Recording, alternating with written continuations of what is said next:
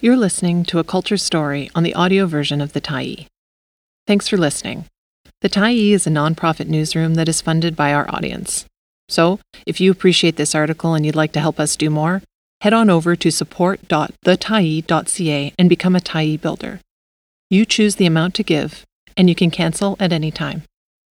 Meet the artist indigenizing the streets of Victoria. By Eden DaSilva, January 18, 2023. On a September afternoon in 2021, Alex Taylor McCallum stood on the 1500 block of Pandora Avenue in downtown Victoria, armed with a bucket of paint, roller brushes, and dozens of cans of spray paint.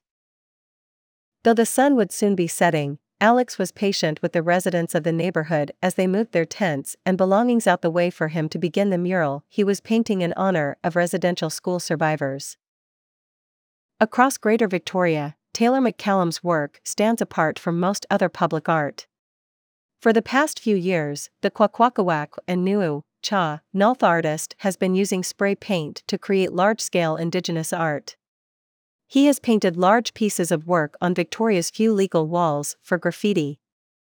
And this wall on Pandora is the first of what will become many professional mural jobs. Taylor McCallum is 30 years old, and has grown up and spent most of his life in Victoria. Today, as he welcomes me into the Red Cedar Cafe on Douglas Street, where he has been working as a cook for nearly two years, he's strong and grounded. He's arrived at a moment in his life that feels more promising than ever. Work is steady, horizons are opening up, and he's greeting the new year with optimism. Spray paint, more than anything, has brought me closer to my culture, he explains. His work as an aerosol artist has helped him honor the memory of ancestors and community members who have died. The process has helped him work through the intergenerational trauma that he and other Indigenous people continue to carry with them. He emphasizes the need for more public Indigenous artwork in Victoria, a city that carries a dark colonial history. There's a lot of displaced Native people that end up in places like Victoria where they don't have a connection to their roots, and they don't see a lot of Native representation, he says. But Indigenous public artwork is a connective tissue that is healing and affirming. It uplifts their spirits to see that. On healing and remembering. Two of Taylor McCallum's murals are currently on the side of Wildfire Bakery, a legal graffiti wall on Quadra Street. The mural depicts a hummingbird in honor of Marilyn McCallum, his late grandmother. Marilyn was murdered when Taylor McCallum was eight. It was a huge change in my life, and where a lot of my trauma stems from, he says, recalling her death as his first experience with grief and loss. I didn't understand the concept of someone passing away. Even at her funeral, it didn't really click in my mind that she was gone. It didn't really become real until I was at a memorial service for her in the Lekwungen Big House in Esquimalt. There was a fire in the big house, and an ember flew in my direction, and slowly it landed on my face, and I started crying. I was sitting in the big house, like, this is real, my grandma is gone. I'm not gonna see her again. When that ember hit me, I started bawling, he says. It was not long after the loss of his grandmother that he began to experiment with drugs and alcohol, Taylor McCallum recalls. He describes his experience painting a mural for his late uncle Mike Ambers in the spring of 2021 as central to the process of moving through loss. When honoring a family member with these memorial pieces, it becomes ceremonial. It becomes much more than graffiti and putting your name up, he explains. You're doing these animals that are representative of people that have passed away. And not just them, representative of their lineage, of where they come from, and you gotta take that work seriously and try to do your best. It's always a learning process. It was also one of the moments that led to his decision to quit drinking. You can't do native art when you're shaking from alcohol, when your spirit's not with you, he says. As of today, Taylor McCallum says he is grateful for nearly 20 months of sobriety. Though the art on the walls of Wildfire Bakery is ever changing, Taylor McCallum's mural in memory of Mike Ambers has been there for over a year. I think that just shows how much respect there is for it, and for him. I really felt the need to do that. not just for him, but for everyone else who's lost their lives down there. The fentanyl epidemic has claimed so many lives on that block alone. The mural, he says, is something that really brought some healing to my late uncle's family. Taylor McCallum also credits his job at the Red Cedar Cafe as something that has helped him maintain his sobriety. Since I've kicked that habit out of my life, everything I've wanted to do, almost, has come true now that I'm sober. People want to pay me to paint their suburban driveways with spray paint, I'm painting at men's rehabilitation facilities, and doing things that uplift communities, doing things on Pandora Avenue for people that have passed away. There are many people to mourn and remember.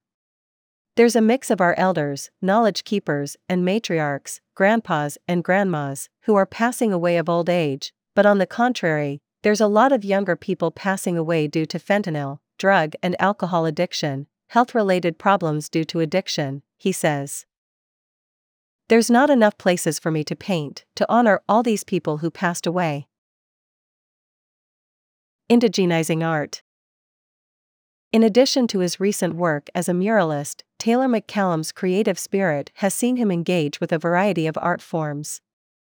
In his teenage years, he was an avid filmmaker, writing and acting in two short films of his own, as part of a trilogy that he hopes to one day complete.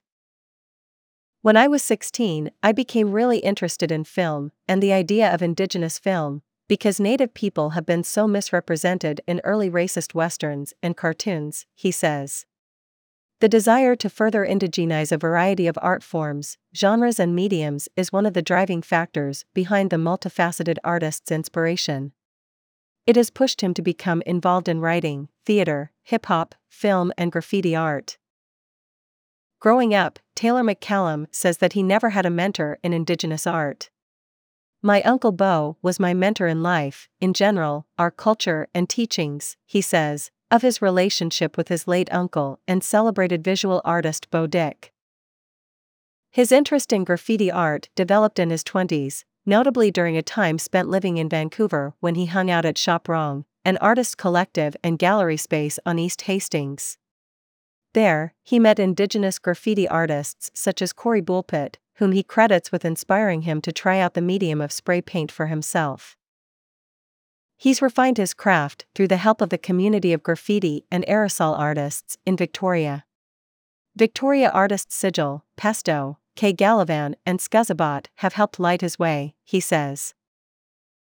Throughout our conversation, Taylor McCallum frequently refers back to a mural he painted with the artist sigil at the Esquimalt Trackside Art Gallery as a turning point in his artistic career. This piece, done on his own time, money, and paint, became a big part of his portfolio. He credits it with helping him get his first paid mural on Pandora Avenue, and for one of the largest and most recent pieces he painted for a mural fest in Esquimalt, only minutes away from the Trackside Art Gallery walls. Public recognition.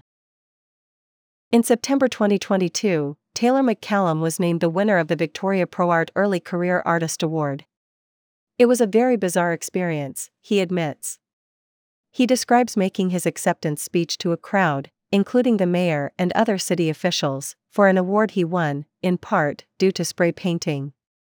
What I said was that this would not be possible if I had not excluded alcohol from my life, as I put an end to the intergenerational traumatic repercussions of colonization, this cycle ends with me and my kids. Shortly after receiving the award, Taylor McCallum performed in M. Print, a theater show featuring a number of Indigenous and immigrant performers telling their stories through various mediums. Though he admits he was hesitant at first, he showed up to an audition at the suggestion of one of his aunts. For the audition, he decided to perform a song he had written. They were kinda shook by it. One lady was in tears, he says of the audition. Through that, I kind of invaded my way into the theater world, and really took my words to the stage there at UVic, and shocked people night after night. What I have to say is not meant to be said quietly.